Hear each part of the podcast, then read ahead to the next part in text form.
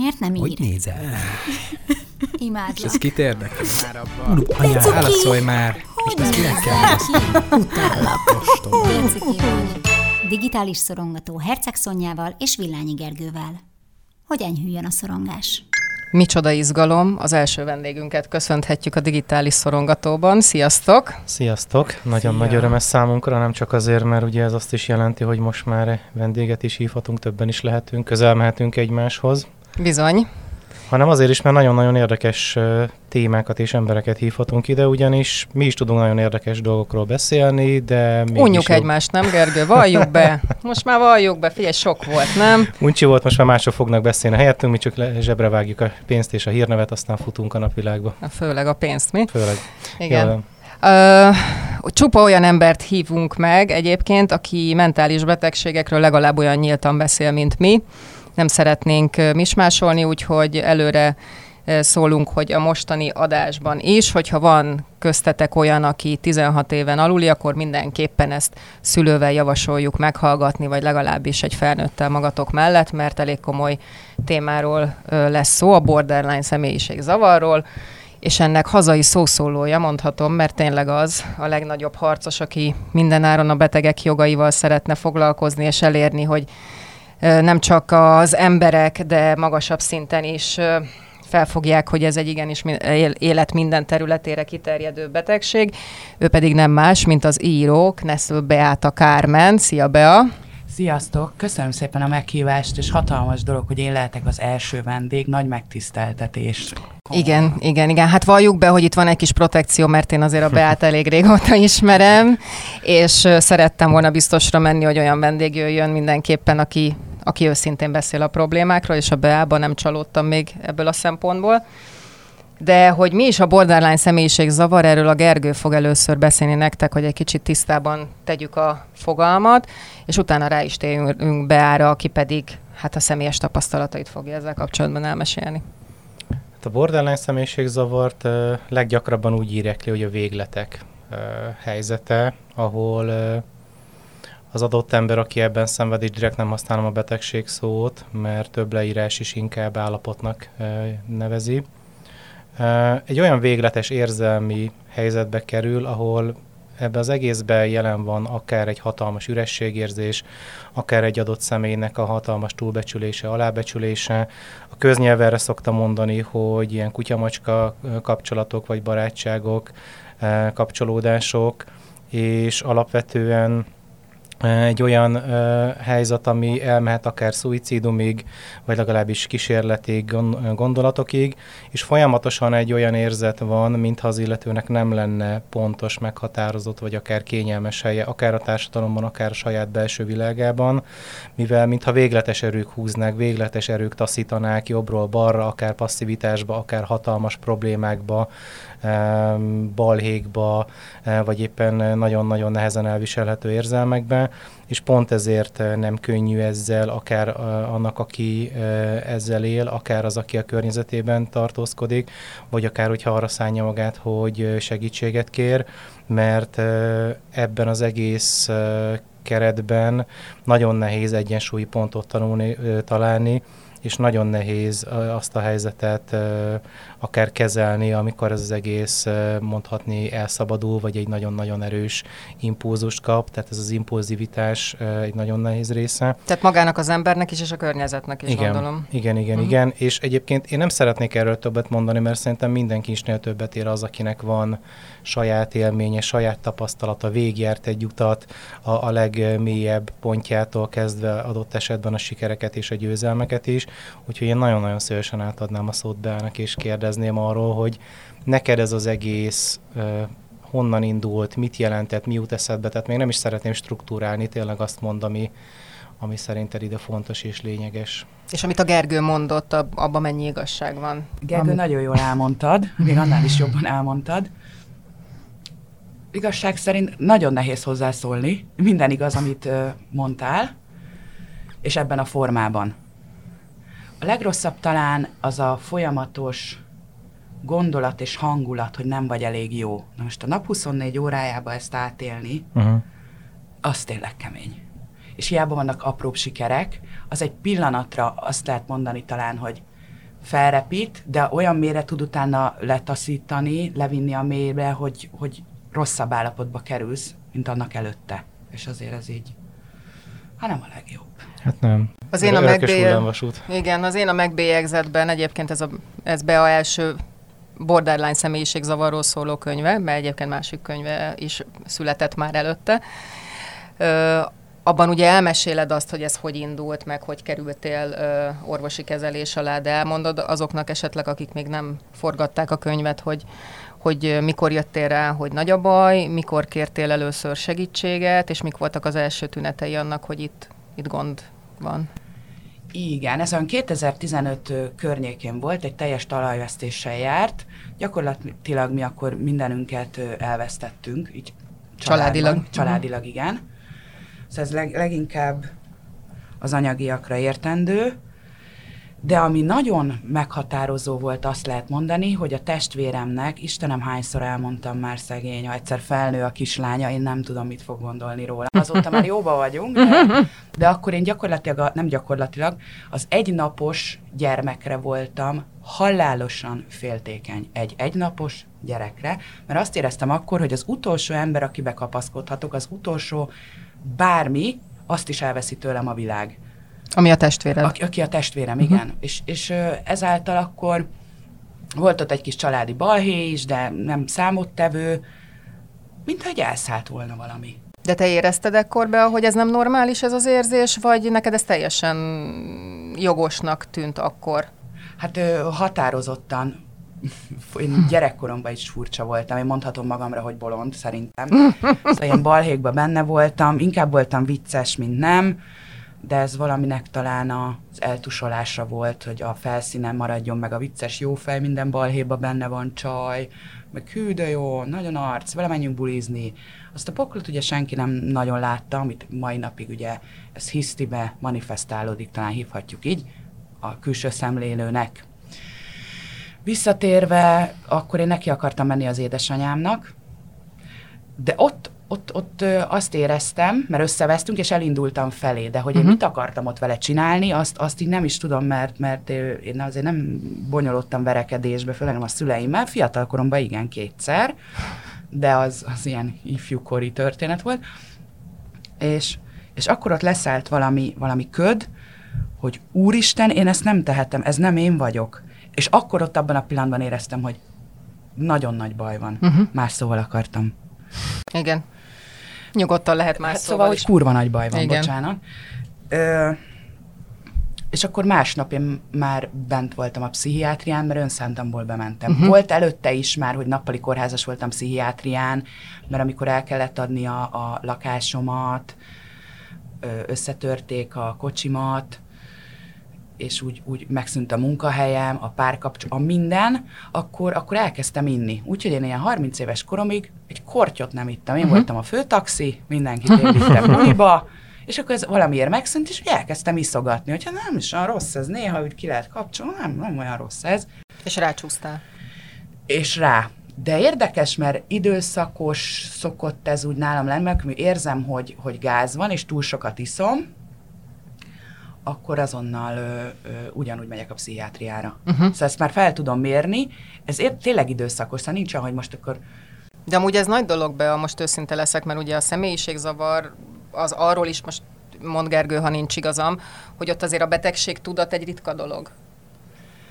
Nem tudom, hogy mennyire igaz ez, mondjátok nyugodtan, ha nem, mert személyiségzavarnál az, hogy valaki rájöjjön arra, hogy hoppá, ez baj, meg sokat iszom, meg ez nem normális viselkedés, az azért egy jóval hosszabb út, és te azt mondod, hogy az első ilyen nagyobbnál vagy, amikor már sokat ittál, akkor azért kapcsoltál, hogy hoppá, akkor itt most menni kell, és segítséget kell kérni. Az alkoholos epizódoknál igen, de sajnos hiú vagyok egyébként, még mindig egy kicsit, és elkezdek puffadni a piától. Szóval, hogy inkább ez az oka. Hát, hogy őszintek vagyunk, mert igen, pedig őszintek vagyunk, ez az oka. Igen, ez az oka. Hogy... Jó, de azért mégis, amikor anyukádnak ugye majdnem neki mentél, vagy hát elindultál felé. Az egy másik rész volt, az teljesen más volt. Ott tudtam, hogy baj van. De én például nem tudtam, mi az a borderline személyiségzavar. Mindig elmondom, hogy azért olvasott embernek tartom magam. előtte, annak előtte, 2015 előtt én nem hallottam ilyenről, hogy borderline személyiségzavar. Szerintem még a narcisztikus személyiségzavarról sem. Lehet, szerintem arról biztos. Lehet, hogy arról igen. Az jobban benne van a köztudatban, igen, meg így a cikkekben is. Így kerültem be a kórházba. És a diagnózis az hogy állt fel? Hát nekem azért rendesen szép a bűnnajstromom, ha lehet ilyet mondani. Nálam van egy generalizált szorongás is. Üdv a klubban. Igen. Egy nem meghatározott személyiségzavar, azt hiszem így szokták hívni a borderline személyiségzavart, de ki is ez a elvileg ez a hivatalos. Valamiért nem merik. A kórházban egyébként borderline személyiségzavar, de, és az is került a papíromra, de a pontos hosszú diagnózis, ami itt az évek alatt úgy összegyűlt, az a generalizált szorongás, bipoláris, affektív zavar, hát ez egy kicsit átmeneti, de alkohol, dependencia, és hát a borderline. Nem hagytam ki semmit. Elég ez. Igen. De Mühlenstromnak azért semmiképp sem nevezném be. Hát, tudom, hogy néha úgy érzed, de viccesen annak, igen, hangzott, azért gondoltam, hogy bedobom, mert olyan. Tudom, hogy nem vicces. Hát ezzel kőkemény együtt élni, amit most felsoroltál. Nekem a generalizált szorongás, depressziós színezettel, ha már ilyen szavakat használunk, pánikzavarra bőven elég. De azért mondjuk egy bipoláris zavar, egy borderline párosítva, az azért kőkeménybe a... Néha cserélgetem. Szóval arra már rájöttem, hogy mikor, mert sokan mondták, hogy én ezt felveszem, ezt a szerepet, nem veszem fel ezt a szerepet, én már szabadulnék tőle. Az, hogy 40 éves kor után csitul, hát erre azt tudom mondani, hogy múlt héten olyan kőkeményen voltam 2 napig borderline, hogy nagyon elgondolkoztam rajta, hogy akkor most itt a vége, de hogy kéne kivitelezni, hogy tényleg legyen vége. És ez nem először fordult elő, mert ugye mi beszélünk már évek óta, egyébként én a Beát úgy ismertem meg, csak gyorsan elmesélem nektek, hogy pár évvel ezelőtt, tehát biztos, hogy több mint 3 éve volt, apukám fölhívott telefonon, hogy hallotta a klubrádióba, hogy borderline személyiségzavarról beszélt egy nagyon okos, intelligens nő az új könyve kapcsán, és ez volt az én a megbélyegzet, és tudta, hogy engem ezek a dolgok mennyire érdekelnek, és akkor még a G-nap utáni Magyar Nemzetnél dolgoztam, és megkerestem a Beát, hogy leülnénk egy interjúra, és hát sose felejtem el, ahogy várt az árkád előtt, úgy nézett ki, mint egy modell, mint egy ilyen Los Angelesben sétáló, ifjú feltörekvő színésznő, és el sem akartam hinni, hogy hát ennek a nőnek bármi problémája lehet, és röhögött, és vicces volt, és jókedvű volt. Aztán persze, hogy az évek során jobban megismertük egymást, ugye én is meséltem neki, ő is mesélt nekem, és egyébként Bea, én benned egy dolgot borzasztóan becsülök, hogy akárhányszor beszélgetünk, és érzed magadon, hogy jönnek elő ezek a dolgok, mindig szólsz, hogy jó, de Szonyus, figyelj, most jön a borderline énem, most ezt nézd el nekem, mert most éppen abba vagyok. Én megmondom neked, hogy Bea, én meg nagyon lent vagyok, mert a szorongós énem most. Jó, akkor majd beszélünk holnap. Tehát, hogy elképesztően, mert gondolom, hogy egy szorongó ember, de hát most ezt mondta Gergő, hogy mennyire igaz, egy szorongó, visszahúzódó vagy ilyen depresszív ember, amikor mondjuk van egy ilyen mániás, bipoláris időszaka egy másiknak, akkor ez a kettő együtt, ez hát kőkemény, és igen, mi ezt annyira jól tudjuk menedzselni szerintem, hogy ez ritka, úgyhogy szerintem elképesztően azért is vagy nagyon hasznos a társadalomnak, ha mondhatok ilyet, mert hogy minél többet kéne erről beszélni, hogy akik ebben szenvednek, amiben te, azok tudnak tőled tanulni. Én azt gondolom. És egyébként én nagyon örülök, hogy ez is szóba került, hogy akár ilyen nagyon kemény, és tényleg idézőjelben bűnlajstrommal, vagy listával, tehát már nagyon nem könnyű az élet a legkisebb mértékben sem, de hogy még egy életvezetés, tehát hogy sokan föl se fogják, vagy el se tudják képzelni, hogy úgymond milyen kevés elég ahhoz, hogy nagyon összezavarja, vagy bezavarja a mindennapi életet. Tehát egy kis szorongás, egy kis megfelelési kényszer, egy kis hangulatváltozás, most nem használom direkt a depressziót szót, mert még a disztémiát sem valószínű, hogy eléri. Már az elég ahhoz, hogy az embernek problémái legyenek, vagy a mindennapjait átszője, áthassa, hogy egy ilyen belegyűrűzik mindenfélébe, a jobb napokba, a kevésbé jó napokba is, és hogy akkor mi lehet, hogyha tényleg sokkal komolyabb problémák, sokkal komolyabb állapotok vannak emögött, vagy valakinek az életében, és hogy ő neki, ennek az egésznek a kiegyensúlyozása, ennek az egésznek a kezelése, vagy adott esetben az elcsípése, az sokszor emberfeletti munkát kíván. Igen. És nem úgy, hogy akkor egy évben van 2 ilyen, vagy 3, vagy 4, hanem akár hetente váltakozva, vagy egy héten nagyon kirobban valami, vagy nagyon lehúz valami, és akkor abból menni kéne, nem tudom, dolgozni, vagy gyereket nevelni, vagy párkapcsolatot fenntartani, vagy baráti kapcsolatokat, vagy valami ígéretet beváltani, vagy csak egész egyszerűen le a boltba. Tehát, hogy itt rengeteg olyan dologról van szó, amit egy laikus nem biztos, hogy átlát, nem biztos, hogy átérez. És nem is baj egyébként szerintem, hogy nem tudja, nem kell, hanem megérteni, és egy kicsit több megértésre lenne szükség. Ezek a történetek, azok az emberek, akik ezt felvállalják, azok az emberek, akik erről tudnak mesélni, akik ezt odaviszik és felajánlják, szerintem nagyon-nagyon sokat tehetnek azért, hogy egy empatikusabb társadalom épüljön, vagy egy tudatosabb társadalom, ami azt mondja, hogy ez az egész, ez létezik, ez része a társadalmunknak adott esetben nagyobb mértékben, mint gondolnánk, és hogy nem kell hatalmas problémákra olyan értelemben gondolni, hogy személyiségzavar, hanem egy kis sokkal kisebb ilyen zavar, vagy ilyen probléma már érezhető módon befolyásolni tud egy életet, és ez nem egy verseny, nem egy hasonlítgatás, hogy nekem ez van, neked ez van, az kétszer ennyit ad, hanem hogy tényleg szinte jóformán mindenkinek van valamije, és azzal ő igyekszik együtt élni, igyekszik vele az életét ugyanígy egyenesben tartani az emberi kapcsolataiban mindennel együtt. És bocsánat, de egyre több, mert nagyon sokan írtok nekem azzal kapcsolatban, hogy szeretnétek szakembert találni, és pont a Gergővel beszélgettük múlt héten, de azóta még több levelet kaptam. Nincs szakember. Telítettek a szakemberek Magyarországon itt a post-covid érában, vagy igen, hát a covid érában. Egyszerűen folyamatosan pattannak le az emberek a pszichológusokról, pszichiáterekről, mert nem tudnak több beteget fogadni. Olyan kegyetlen a helyzet.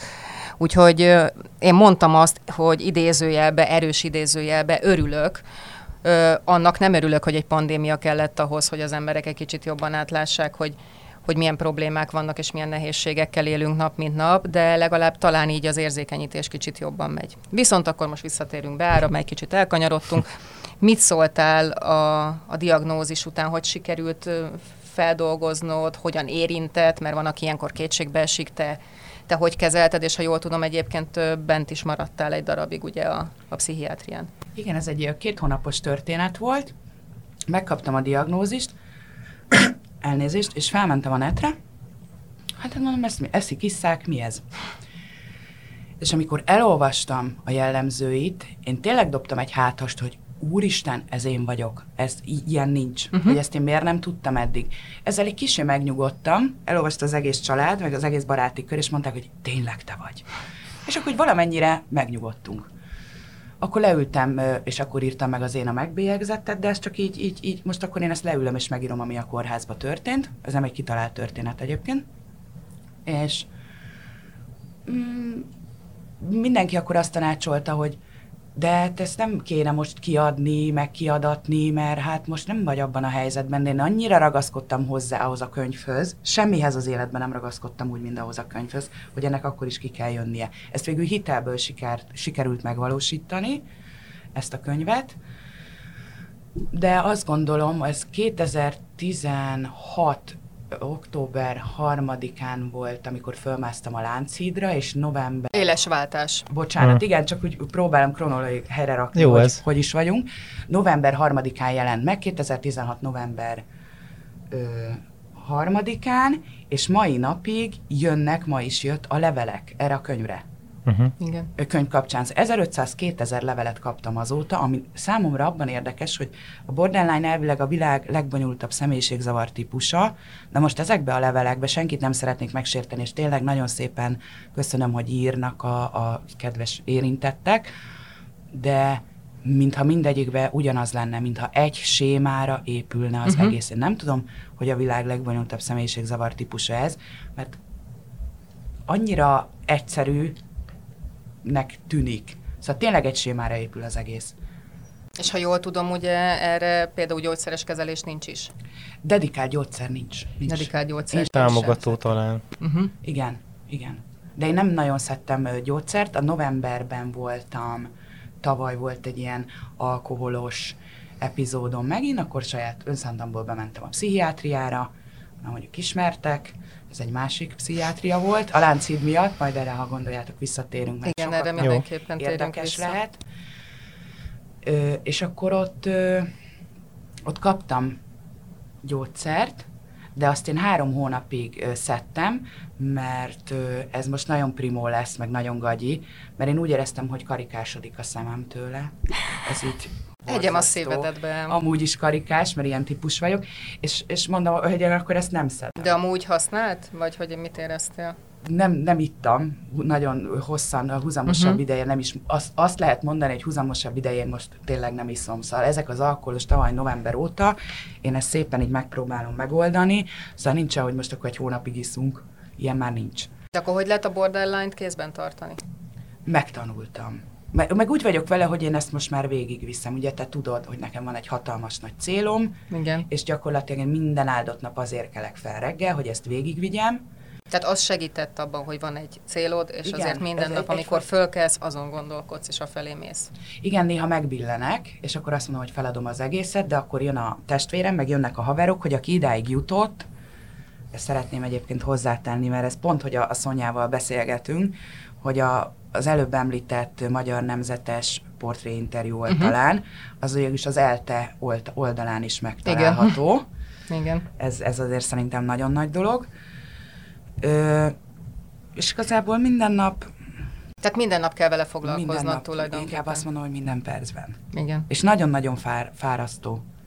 Igen, ezt szoktam én is, amikor megkérdezik tőlem, pedig az enyém egy kicsit egyszerűbb történet, hogy mi az, ami a legrosszabb a pánikban, a szorongásban, a depresszióban, az, hogy elfáradok, mérhetetlenül. Tehát közel sem fáradok el úgy, mint hogyha fizikai munkát végzek, sőt ezért jó a fizikai, a mozgás, a sport, a box, amit csináltam egészen addig, amíg tudtam, most éppen szünet van és nem tudok, mert hogy legalább akkor egy kicsit hozzáigazodik az agyi fáradtságomhoz, mert borzalmasan fárasztó ez a folyamatos agyi történet. Viszont akkor visszatérve a hidakra, mert azt mondtuk, hogy őszintén beszélünk, és egyébként szerintem ez sokaknak erőt adhat, hogy nincsenek egyedül, hogy hát egyrészt a te fejedben is megfordult többször az öngyilkosság gondolata, de a hidaknál nem erről volt szó. Nem, az a baj, hogy nem csak megfordult, én nem tudom, lehet ilyet mondani őszintén, hogy én akasztottam is fel magam már azért nem egyszer, gyógyszerrel is próbálkoztam, senkinek nem ajánlom egyébként, de úgy mindegy, hogy mikor egy elég régebbi történet, de egy akasztásos az nagyon kemény, azt végképp senkinek nem ajánlom, mert olyan lassan fogy el a levegőd, hogy azt nem tudod kivárni. Szóval az borzasztó. És egy ilyen eset után, amikor megpróbáltad, és hála jó Istennek itt vagy még köztünk, és nem sikerült, utána pszichiátriára kerültél, orvoshoz kerültél, vagy mi történt? Természetesen igen, ez említett kórházban. És mit sikerült ott utána egy kicsit helyre tenni benned? Hát 1 nap után kim voltam az ártról. Igazából volt természetesen ennek némi komolysága, ha lehet így fogalmazni, szóval én ott komolyan akartam. Az nem volt annyira pozitív, bár lehet, hogy pont az mentette meg az életemet, hogy én egy volt barátommal beszélgettem telefonon, és ő nem tudta eldönteni, hogy én most komolyan mondom. Nem szoktam bejelenteni egyébként, csak egy bizonyos adott szituációban reagáltam valamire így. Azon rám hívta a tűzoltókat, a mentőket és a rendőrséget. És még ki is tudtam volna magyarázni a dolgot, csak pont volt ténylegesen egy beutalom egy másik intézménybe, mert akkor megint ittam. Az időszakon volt, hogy ittam, és én be is szerettem volna menni. És hátrafordult a mentős, és kiszúrta az asztalon azt mondja, hát ha itt ilyen beutalókról, hát akkor megyünk. Akkor érvényesítjük. Igen, érvényesítették. De 1 nap után kint voltam az ártról egyébként. Hát a szuicid veszélynél az jótom automatikus. Igen, de általában ilyenkor át szokták rakni, nem 1 nap után szoktak kikerülni. Igen. Igen, ez egy megtörtént dolog. Sokan azt gondolják, hogy ez egy ilyen felvett póz, meg de jó erről beszélgetni. Nem, 2015-ben én nem gondoltam volna egyébként, vagy 2016-ban, hogy ebből egy ekkora lufi lesz, hogy így mondjam. Azt hittem már ez rég a feledésbe merül. Nem jó erről beszélgetni, de muszáj erről beszélgetni, igen, mert elképesztő tabu téma, és azért is figyelmeztettem mindenkit már a műsor elején, hogy tényleg, hogyha hogyha fiatalkorúak vannak a hallgatók között, legyen ott a család vagy egy felnőtt, mert annak ellenére, hogy ezzel a témával vigyázunk, igen, vigyázunk, de kell róla beszélni, mert nagyon sok embert érint, többet, mint gondolnánk. 140 millió embert világszerte, csak a borderline, de hát gondold el a bipolárisakat, a depressziósokat, tehát hogy maga az öngyilkosság témája, úgy értem, hogy nagyon sokakat szintén érint, és erről muszáj egy kicsit beszélni. Azt sajnálom, hogy egy nap után, egy ilyen történet után, de azt is megértem, meg a Gergővel többször beszéltünk arról, hogy Magyarországon sajnos a pszichiátriai ellátás nincs a csúcson. Nem tudom, hogy hol van egyébként, melyik ország az, amit példának fel lehetne hozni. Talán az északi államokban már gyerekkorban is elkezdenek ugye foglalkozni a mentális egészséggel az iskolákban, de hogy maga az ellátás hol lehet jó, most például több olyan olvasóm is volt, aki azt írta, hogy jó, ő érti, hogy menjen szakemberhez, de nincs rá pénze. Azt pedig nem szeretné, hogy bemegy a pszichiátriai gondozóba, van rá negyed óra, felírnak neki egy gyógyszert, és kijön, és teljes joggal, mert még hogyha valaki el is kezd gyógyszert szedni, amellé kell egy terápia, tehát az nem önmagában a gyógyszer nem megoldás. Én azt gondolom legalábbis, de...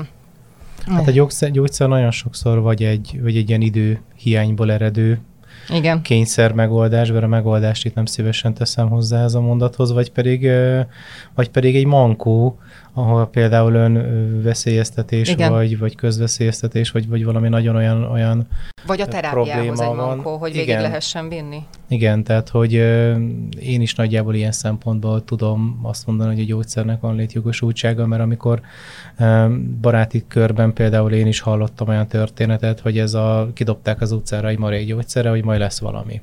Most az így csúnya több hangzik, van. Igen. De akkor is, tehát itt anélkül, hogy tényleg több segítséget kapna adott esetben, terápiát, utánkövetést, vagy valami támogatást, ami ebben az űrzavarban, vagy nehéz helyzetben, vagy akár magával a gyógyszer okozta változásokban is elősegítene egy változást, egy fejlődést, egy egyensúlyi állapotot, anélkül nagyon-nagyon nehéz. És hallok egyébként jó történeteket is. Tehát hallok olyat is, ahol nagyon lelkiismeretes munka zajlik, akár úgy is, hogy egy kedves barátom több mint 2 hétre bekerült egy vidéki kórházba, és hogy utána is kapott terápiát, és a gyógyszerére is nagyon figyeltek, és a többi, elég komplex probléma volt.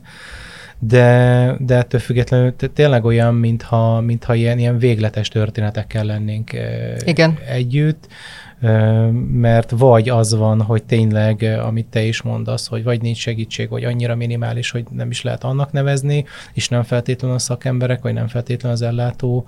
Sőt, nem az ő hibájuk, hát nem, nincs több, tehát én is voltam pszichiátriai gondozóba többször, hát annyian ültünk, hogy el se fértünk. De mintha tényleg a végletek rendszere lenne, én emlékszem, egyszer voltam gyakornok egy kórházban, 2 orvos alá tartoztunk, hát én is, az egyikük ki volt égve, tehát hogy itt semmit nem lehetett vele kezdeni, a másikük pedig egy tök lelkiismeretes, kedves, aranyos hölgy volt, nagyjából egy korúak voltak, mindannyian 50 körüliek, tehát hogy itt egész egyszerűen tényleg nekem is az a tapasztalatom, akár történetek, akár más szempontból, hogy mintha végletek világában élnénk itt is. Aztán, hogy most éppen melyik hova jut, az egy kicsit ilyen véletlenszerű lenne. Ellenben ugye a hidas történetek nem ehhez kapcsolódnak, hanem hát Bea, ez a te marketing kampányod, amit semmiképpen sem ajánlunk senkinek, amit Bea csinált. Igen. Ez ugye a könyv megjelenése előtt volt. Volt egy marketing szakember 20 évvel ezelőtt, nem mondanám a nevét, nagyon sokan ismerik, és még balhé lenne belőle. A mai nap, mára már tagadja, hogy ez így volt. Ő azt mondta, akkor jobb külsővel rendelkeztem, mint jelenleg, meg fiatalabb is voltam, és ő azt mondta, az első könyvem volt, teljesen mindegy a címe, a téma is, másszak fel a Lánchídra, fehér neműbe, mert akkor eladom a könyvet. Nem kéne. Megtapsoljuk ezt a szakembert így virtuálisan, nem. Igen. És mondom, hogy ez nem biztos, hogy... De nem ugrásra gondolt, hogy én onnan leszeretnék ugrani, vagy hogy... Figyelemfelhívás. Figyelemfelhívás kizárólag. Marketing gerilla akció, azt hiszem, hogy hívják most. Lényegében ezt kitaláltam, hogy hát mondjuk most volt már öngyilkossági kísérletem, el kéne adni a könyvet is, figyelemfelkeltés céljából, hát akkor mondom, én fölmászom a Lánchídra, de mondom, nem leszek szemét, mert nem ilyen csúcsidőben, hanem amikor úgy mondom, nem állítom meg annyira a várost, hogy ne küldjenek el az anyámba, meg sehova. Ez a figyelemmel, tekintettel próbáltam lenni a társadalomra. Uh-huh. És arra azért nagyon figyeltem, hogy nappali kórházas legyek, mert tudtam, hogy ha a tűzoltóság kivonul, uh-huh. az több százezer, és én azt nem tudom kifizetni. De én annyira hittem benne, hogy akkor most ez majd bejön. És akkor fölmásztam, egyébként a fehér nemű annyiban volt igaz, hogy vettem egy testszínű badit, meg egy testszínű harisnyanadrágot, ami színben passzolt, és egy nagy barna kabátban mentem föl, uh-huh. hogy majd én fölmegyek, szétnyitom a kabátot, és olyan, mintha pucér lennék. Uh-huh. Na hát tudjátok, mit nyitogattam én ott föl, semmit.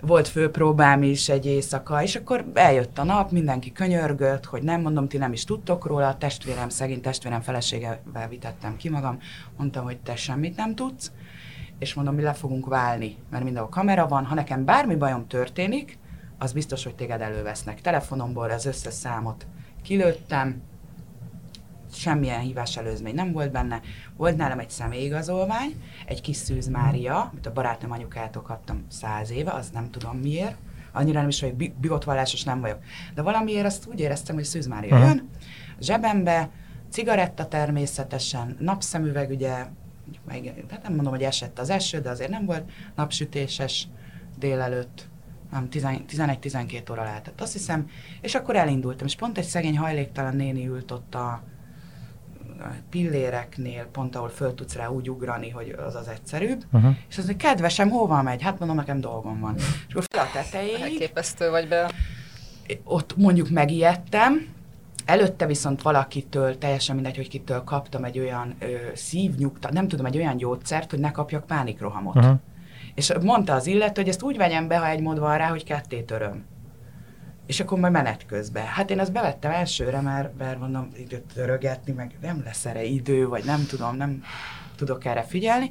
És akkor ezt előtte bevettem, felpattantam, felértem, és sosem felejtem el, 20 percig csak néztem, nem is tudom, a hídnak nem a pillér, hanem, hogy van ott a Lánchídnál, hogy felérsz a tetejére, ugye 2 korlát van azért, uh-huh. és akkor ott nem mertem megfordulni lényegében.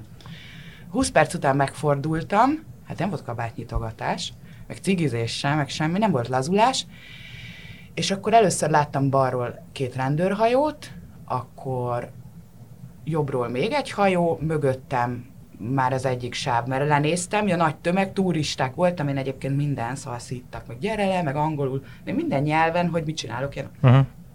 Csak az egyik sávot zárták le, és akkor jönnek a szirénák ilyenkor, nagyon messziről, de nagyon sok. És azt meghallottam, akkor már volt bennem némi félsz, de mondom, én ezt végigcsinálom. Ugrani eszembe nem jutott, hogy én ugranék, szóval nem volt benne ilyen. És akkor lezárták mindkét sávot, a szirénák elhalkultak. És akkor láttam, hogy jön a hídőr, vagy nem tudom, hogy hívják, szembe, egy tűzoltóval, azt hiszem, és akkor ők jöttek felém, meg akkor már a rendőrség. És ami marha érdekes volt, jöttek fel a tűzoltók, 5-en feljöttek, értem. Én nem tudom, hogy került oda a heveder a derekam köré, de amikor a legkeményebb volt ez a szívnyugtató, nem értek egyébként farmakológiához, végképp teljesen sötét vagyok, nem értek a gyógyszerekhez. De olyan megbízható ember adta előtte, hogy tudtam, hogy rosszat nem akar. Együtt lesétáltunk, viszont abban az utolsó 2 másodpercben, amikor 1 méterre állt tőlem a tűzoltó, akkor így egyszer csak elkezdett szétcsúszni a lábam, a karom tartott. Szerintem az lehetett életem első pánikrohama. Uh-huh. Én ott tényleg azt hittem, hogy meghalok. Azt néztem, hogy tudom a hidat a 2 lábam közé, mert nem akarok leesni. És akkor leértünk, és akkor azonnal, hogy mit kerestem ott fönn, mondom, elvesztettem a munkámat, nekem olyan begyakorolt szövegem volt, hogy tudtam, hogy mit fogok mondani. Nappali kórházas vagyok, mondtam az orvosomnak a nevét, róla szól egyébként a könyv, az én a megbélyegzett. megvolt pontosan az oka, hogy miért merem ezt vele megcsinálni, akkor nem egy ennyire manipulatív vagyok, hogy még szemét, hanem megvolt annak az oka, hogy én ezt azért miért csinálom. Meg ő azt mondta, hogy úgyse írod meg ezt a könyvet, mondom nem, és mondom el is adom. És ő annó egyébként nagyon érdekes, mert mondtam neki, hogy föl fogok mászni a Lánchídra, és ezt meg fogom csinálni, mondta, hogy persze. És amikor betelefonáltak neki, mert haláli volt, leértünk, és visszanézek, és ott volt, hát gyerekek, 5 tűzoltóautó, 3 mentő, és a híd közepén, nagyon furcsa érzés, a híd közepén állt egy Mercedes mentő, ezt majd kivághatjátok nyugodtan, ha olyan kicsi, van róla papírom, egyébként Mercedes automárka függőségem van, tényleg van róla papírom is, és akkor elvitt ez a mentő, és kérdezték ott, hogy de én hogy vagyok ilyen nyugodt, és nem buktathattam le magam, hogy én erre felkészültem. És mondtam, hogy borderline személyiségzavarom van, mennünk kell a kórházba, ott az orvosom, igen, látják a rendszerben, és az orvosom nem fogadott, az öcsém felhívta, ordított a telefonba az öcsémmel, hogy előre kitervelte, tudtam, hogy megcsinálja. És mondta az öcsém, hogy dehogy tervelte ki, hát mi is meglepődtünk, dehogy nem előre kitervelte, és nem fogadott. Hoppá.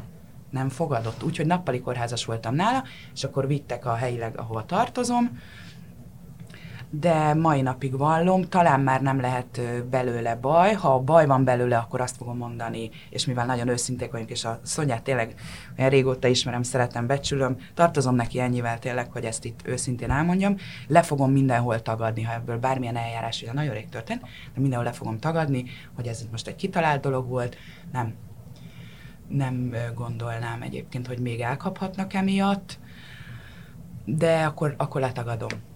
Hogy igen, én akkor úgy éreztem, hogy ugranom kell. Ez meg erre szoktam mondani például a Keresztes doktor, hogy ez a borderline manipuláció, ami nem biztos, hogy mindig negatív előjellel bír. Egyébként, hogyha már itt tartunk, hogy manipuláció, te érzed azt, vagy tudod azt, hogy van, hogy manipulálsz embereket? Vagy ezt te abszolút nem érzed, vagy rád ez nem jellemző? És ha nem mindig negatív, akkor milyen akár egy pozitív? Igen, nem tudom, mennyi időnk van még. Van még idő? Van, persze. Kitérnék akkor arra, hogy én ezen a borderline történeten az, hogy tényleg szarul vagyunk, ezt meg lehet tanulni. Hát nem, megtanulni soha nem lehet, hanem el lehet fogadni. Nagyon kell tudnunk, hogy mire mit. Legalapvetőbb szerintem, hogy meg kell különböztetnünk, amiről a Gergő a legelején is beszélt. Ugye van a vélt valós sérelem, hogy egy azon pillanatban, vagy egy azon napon először gyűlölünk valakit, utána megimádjuk. Helyre kell tenni, hogy mi az, hogy vélt és valós sérelem. Ha ér minket akár kritika, vagy egy olyan esemény, ami ránk negatív hatással hat, akkor nekünk azt tudnunk kell, hogy most ezt túlreagáljuk, vagy nem. Na, ezt megtanulni nagyon nehéz volt. Így visszatérve a manipulációra, én azért már elfáradtam, hogy őszinte legyek ilyen. Még egyszer nem mennék föl így például a Lánchídra. Nagyon sok volt ez az 5 év, nagyon intenzív volt ez az 5 év a könyv megjelenése óta, vagy öregszem, vagy nem tudom, meg talán csitul. Viszont, ami nagyon-nagyon fontos, én azt gondolom, visszatérve igen a Keresztes doktorra, hogy pozitív előjellel a manipuláció, hogy egy borderline azért megtanulja, hogy a környezettel hogy fogadtassa el magát, nekünk meg kell tanulnunk. Folyamatosan tudni kell, letapogatjuk az embereket, ez szerintem nem tudom, más mentális betegségek esetén így van. Letapogatjuk, és nem minden esetben azt mondjuk, amit hallani szeretne az illető, de több nagy részben igen. De... Hogy azt pontosítsuk egyébként, hogy a Keresztes doktor nem ugyanaz, aki a könyvben van. Nem, tehát, hogy azért majd itt néha, hogy összecsúsznak. Tehát Keresztes doktor nem a könyvben szereplő doktor, hanem be egyik mentora, úgymond. Igen. Keresztes doktorról annyit, hogy amikor megírtam az én a megbélyegzetet, felhívtam egy nagyon kedves gyerekkori pszichológus barátnőmet, hogy borderline-ba ki a legjobb. Ki a legjobb a borderline személyiségzavarban Magyarországon. És így kerültem én el a Keresztes doktorhoz, akivel azóta mindig azt mondom, ilyen haverok, barátok, ő sosem kezelt engem, és sosem voltam a páciense. Ilyen egy nagyon értő, nagyon profi szakember. Egy, azt mondom, hogy a borderline-oknak, ha lehet ilyet mondani, ő mindig azt mondja, hogy ezt hagyjam, de így van. Talán ő az egyik legprofibb Magyarországon, aki borderline betegekkel kapcsolatban tud is érdemben valamit tenni. Mert állítólag annyira specifikusak vagyunk, hogy borderline-okat nem nagyon szeretik a szakemberek. Ezt egyébként tapasztaltam. Nem szeretik a szakemberek. Ezt hogy érted? Nehéz, nagyon nehéz velük dolgozni. Nagyon nehéz elviselni akár a impulzusaikat, a robbanásaikat. Nagyon nehéz elviselni azt, hogy ígér valamit, de aztán az hogy történik, vagy hogy bejön, és akkor éppen úgymond milyen kedve van. Tehát azért használnak ilyen hétköznapi szavakat, hogy ez így átadható lehessen. És még ha be is kerülnek valamilyen állami, vagy bármi, vagy akár egy magánrendelésbe, úgymond nincs garancia arra, hogy abból bármi is lesz. Nehéz tényleg kinkeserves munkalépésről lépésre haladni bármit is, és bármikor mehet az egész a kukába, vagy bármikor befejeződhet az egész. Tehát nagyon kevesen vállalják fel ezt a kemény munkát. Úgy, hogy kvázi nehéz megmondani, hogy lesz-e hozzá partnerük, vagy sem. És úgy, hogy és ez bármikor kudarccal is végződhet olyan sok értelemben. Értem. Maximálisan én is ezt tapasztaltam, hogy nem is szeretnek velünk kooperálni. Ugye van most egy ilyen világnap kezdeményezésem, de annak előtte egy nagyon fontos dolog, egy 9 kérdéses tesztet, azt lehet mondani, hogy nem kitaláltam, hanem így összeszedtem, megírtam, nem tudom, összehoztam. Ami egy előteszt, ez nem egy klinikai teszt, ez nem egy hivatalos teszt, viszont ez egyébként sok pszichológus és szakember használja az engedélyem nélkül, de igen, ez érdekes. Na mindegy, ez a 9 kérdéses teszt, ez rengeteg... Ez a könyvedben benne van. Ez a könyvedben benne van, ez 2015 óta, 16 óta ott van a könyvben. Ezt sokan használják egyébként. De például azt nem értem, és remélem hallgatják szakemberek, hogy tökéletesen együtt tudnánk dolgozni, ugyanis ez egy előteszt. Én a teszt végén nem azt állítom, hogy hű, és akkor ha ez majd 6-ból nem tud, vagy 9-ből. Igen. Én azt állítom, hogy ha 9-ből 6 igennel felelt rá, aki kitölti, akkor esetleg borderline személyiségzavara van, és azonnal forduljon szakemberhez. Uh-huh. A tényleges diagnózis felállítása véget. Uh-huh. Na most egy szakember nem hívott még eddig fel, és egy világnap kapcsán is ez a 9 kérdéses teszt elő szokott jönni, azért egy világnapról beszélünk.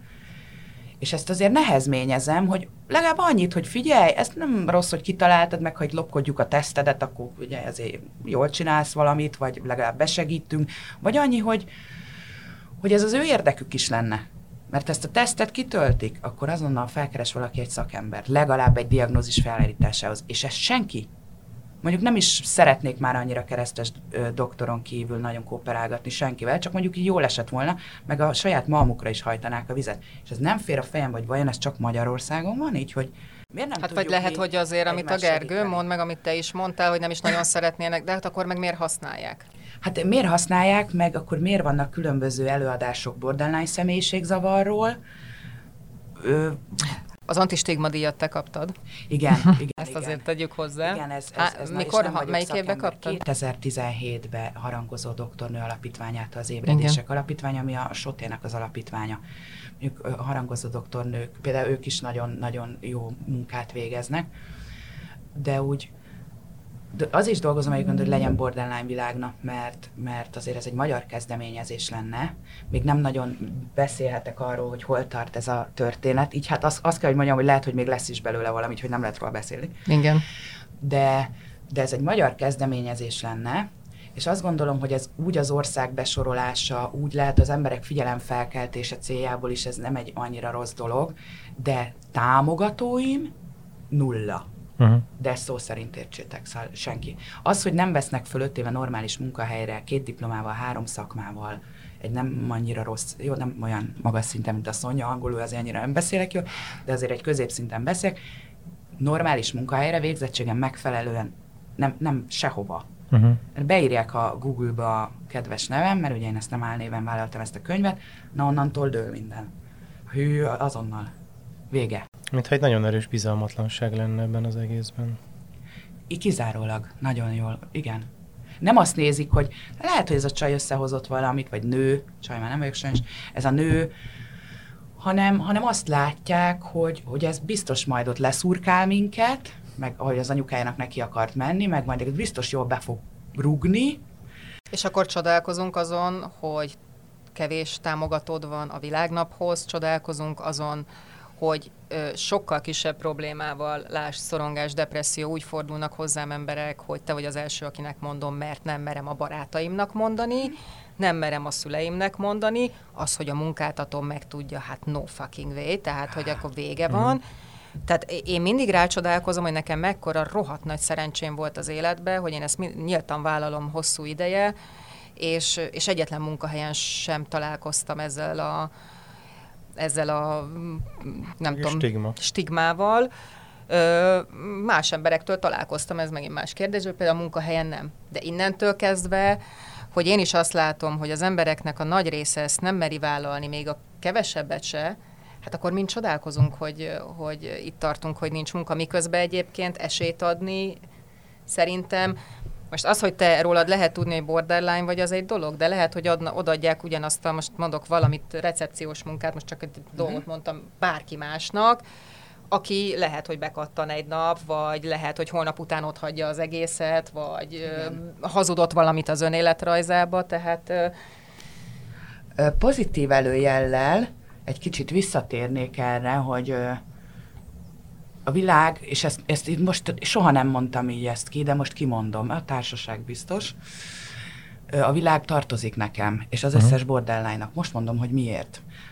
Olyan művészek vannak, elismert művészek, borderline személyiségzavarral diagnosztizálva, magyar neveket nem szeretnék mondani, tudok róla, de ők kifejezetten megkértek, hogy hallgassak a... Igen.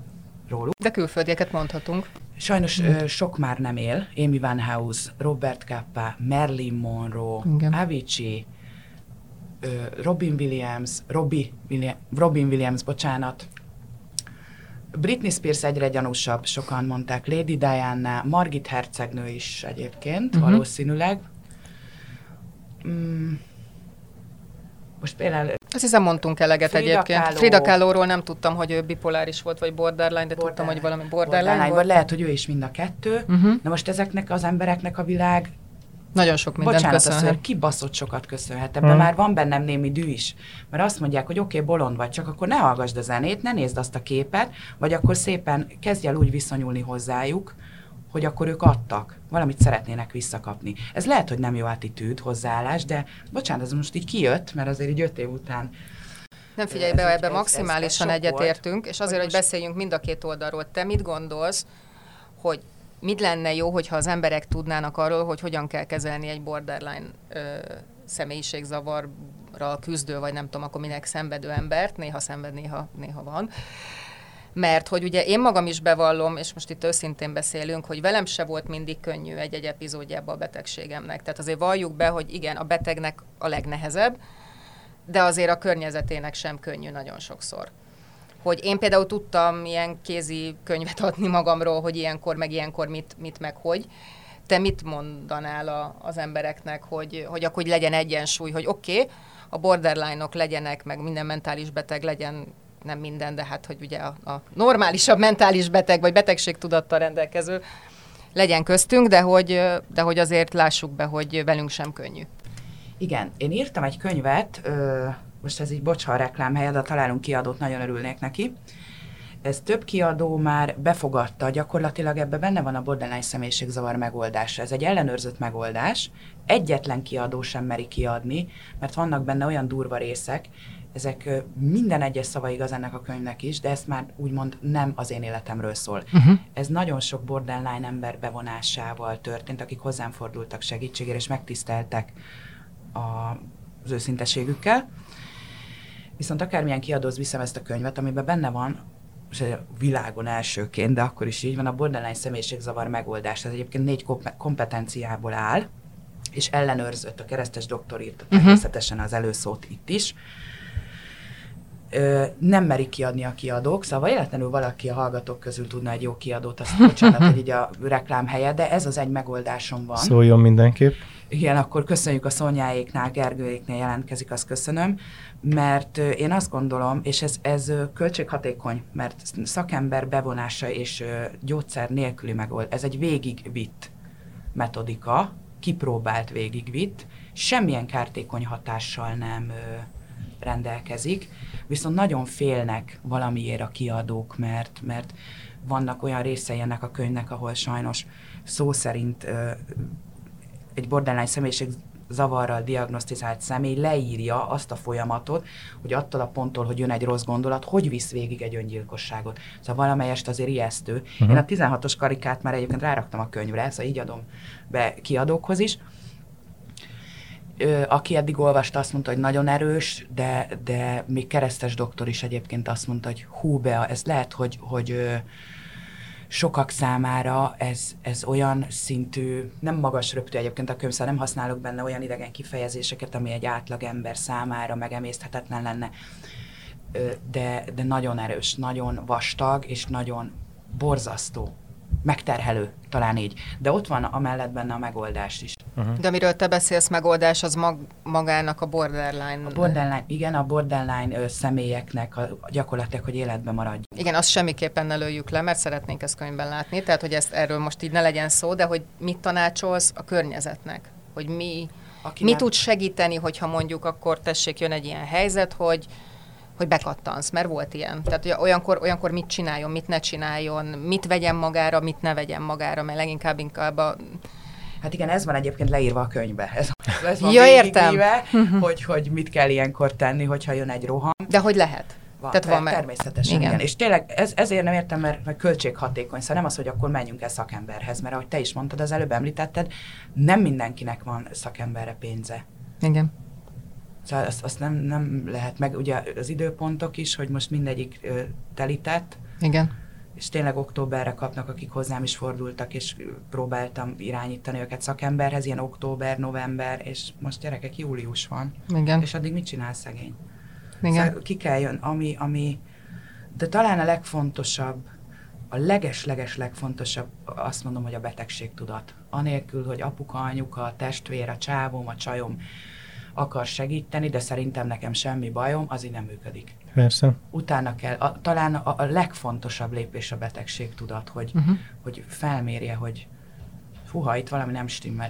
Maga az ember is, illetve a környezete is. És hogy valamikor a környezetének a nehezebb. Nekem rengeteg párkapcsolatom, szerelmem, baráti kapcsolatom ment tönkre ezen, hogy ez nem azt látják, hogy figyelj be a beteg, vagy nem tudom, valami baja van, hanem azt, hogy egy hisztérika, ennek semmi nem jó. És akkor mondom, nem én gondolom, hogy beteg vagyok, hát az orvostudománynak nem megy már neki, ez egy létező valami, ezt nem én találom ki. Hát mondom, erről megjelent több könyv a világon. Hát, és egyébként most megint odaértünk pont az empátia, meg valamilyen szinten a társadalmi tudatosság kérdéséhez, hogy hogyan nézzünk a másikra, hogy egy hisztérika, akinek semmi sem elég jó, vagy akinek elég komoly problémái vannak, és hogy ettől függetlenül én távol tarthatom magam. Tehát én mondhatom azt, hogy mondjuk ebben én nem veszek most részt, vagy figyelj velem, most így ne beszélj, vagy ha így kezdesz el beszélni, én rád fogom vágni a telefont. Ezt akartam mondani, hogy erre viszont joga van a másiknak. Talán ez a legjobb megoldás. De ezt akartam mondani, hogy ezt te sem bántódsz meg, gondolom, hogyha valaki... A Szonnyuccsal voltunk úgy egyébként, amit az elején említettem, hú, figyelj, most rajtam, nagyon rajtam van, és most nem, és amikor én is úgy van, hogy hívom a Szaját, és tudom, hogy fáradt, mert van elég dolga, jó, akkor holnap vagy azután beszélünk, vagy 2 hét múlva.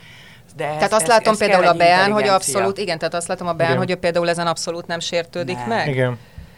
Mástól lehet, hogy megsértődnék azért. De jó, kell egy olyan kapcsolat. Nekünk olyan a kapcsolatunk tényleg, mástól igen. meg.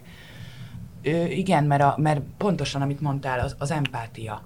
De akkor azt mondjuk, hogy tudja, hogy huha, itt most izé van. Nem minden esetben például otthon, akár családban.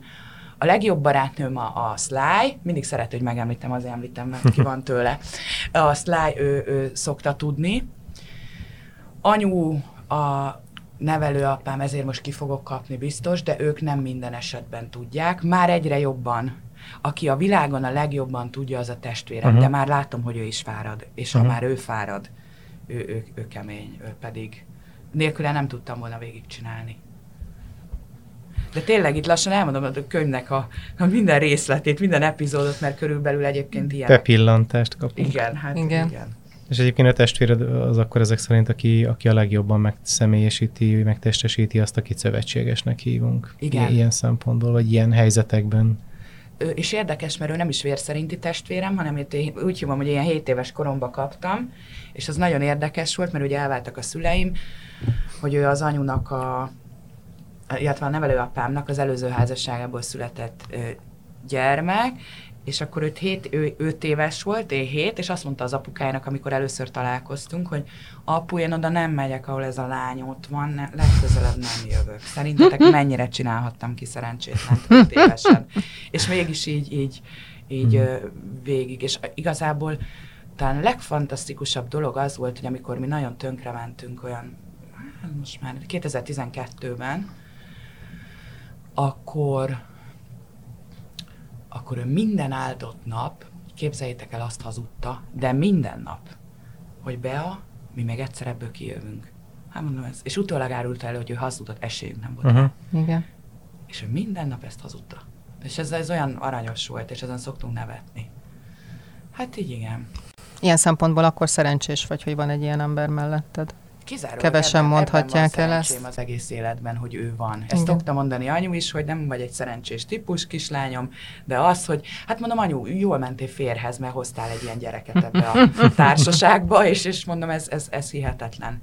Ő tényleg, nem láttam még ilyen hozzáállást. És nem, ráadásul agrár végzettsége van, szóval nem is annyira humán, hogy ő ezt felfogja, érzelmi intelligenciára valószínűleg kimagasló, hogy így az nem mindig végzettséghez kötődik, nagyon jól.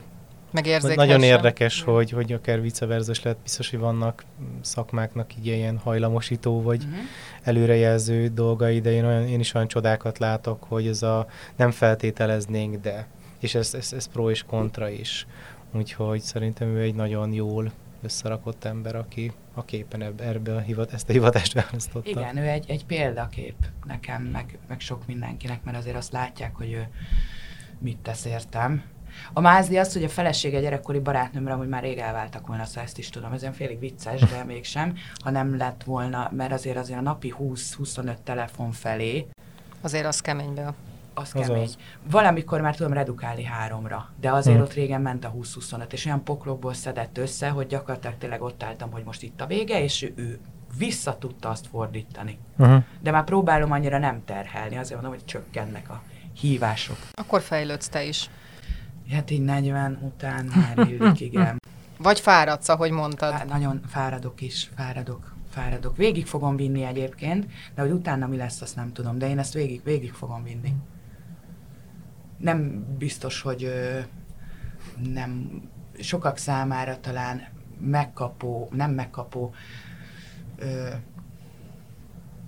nem is tudom, most nem jut eszembe a szó, elnézést. Meglepő, igen, sokak számára meglepő és furcsa eszközökkel akár, de végigviszem, és talán ez az, ami életben is tart. Mi annyit szeretnénk kérni, hogy nagyon vigyázz magadra a furcsa és meglepő eszközökkel és utadon, mert mi nagyon szeretünk téged, és szerintem nagy szükség van rád, és nagyon szépen köszönjük, hogy itt voltál velünk, Bea. Hát remélem leszel még. Szerintem biztosan. Hozzátok ugyanis nem. Csak odáig nem jutottunk el, amiről szól a digitális szorongató, hogy a közösségi oldalak média. Mentális igen. Egészségre gyakorolt hatása, de hát Beával úgy eldumáltuk itt az időt, hogy szerintem a hallgatók ennek is örülni fognak, de majd egyszer visszatérsz egy ilyen külön epizódra. Visszaéneklünk, és még egyszer nagyon szépen köszönjük a történeteket és a beszélgetést. Én is nagyon köszönöm, és tényleg, hogy őszinte lehettem, meg jó volt a hangulat. Szerintem is abszolút. Még a kemény részeknél igen, is. Igen. Köszönjük, hogy velünk voltatok. Köszönjük a figyelmet. Mi voltunk a digitális szorongató. Sziasztok! Sziasztok! Na, könnyebb picit! Még több segítségért és információért hallgass meg a többi részt is!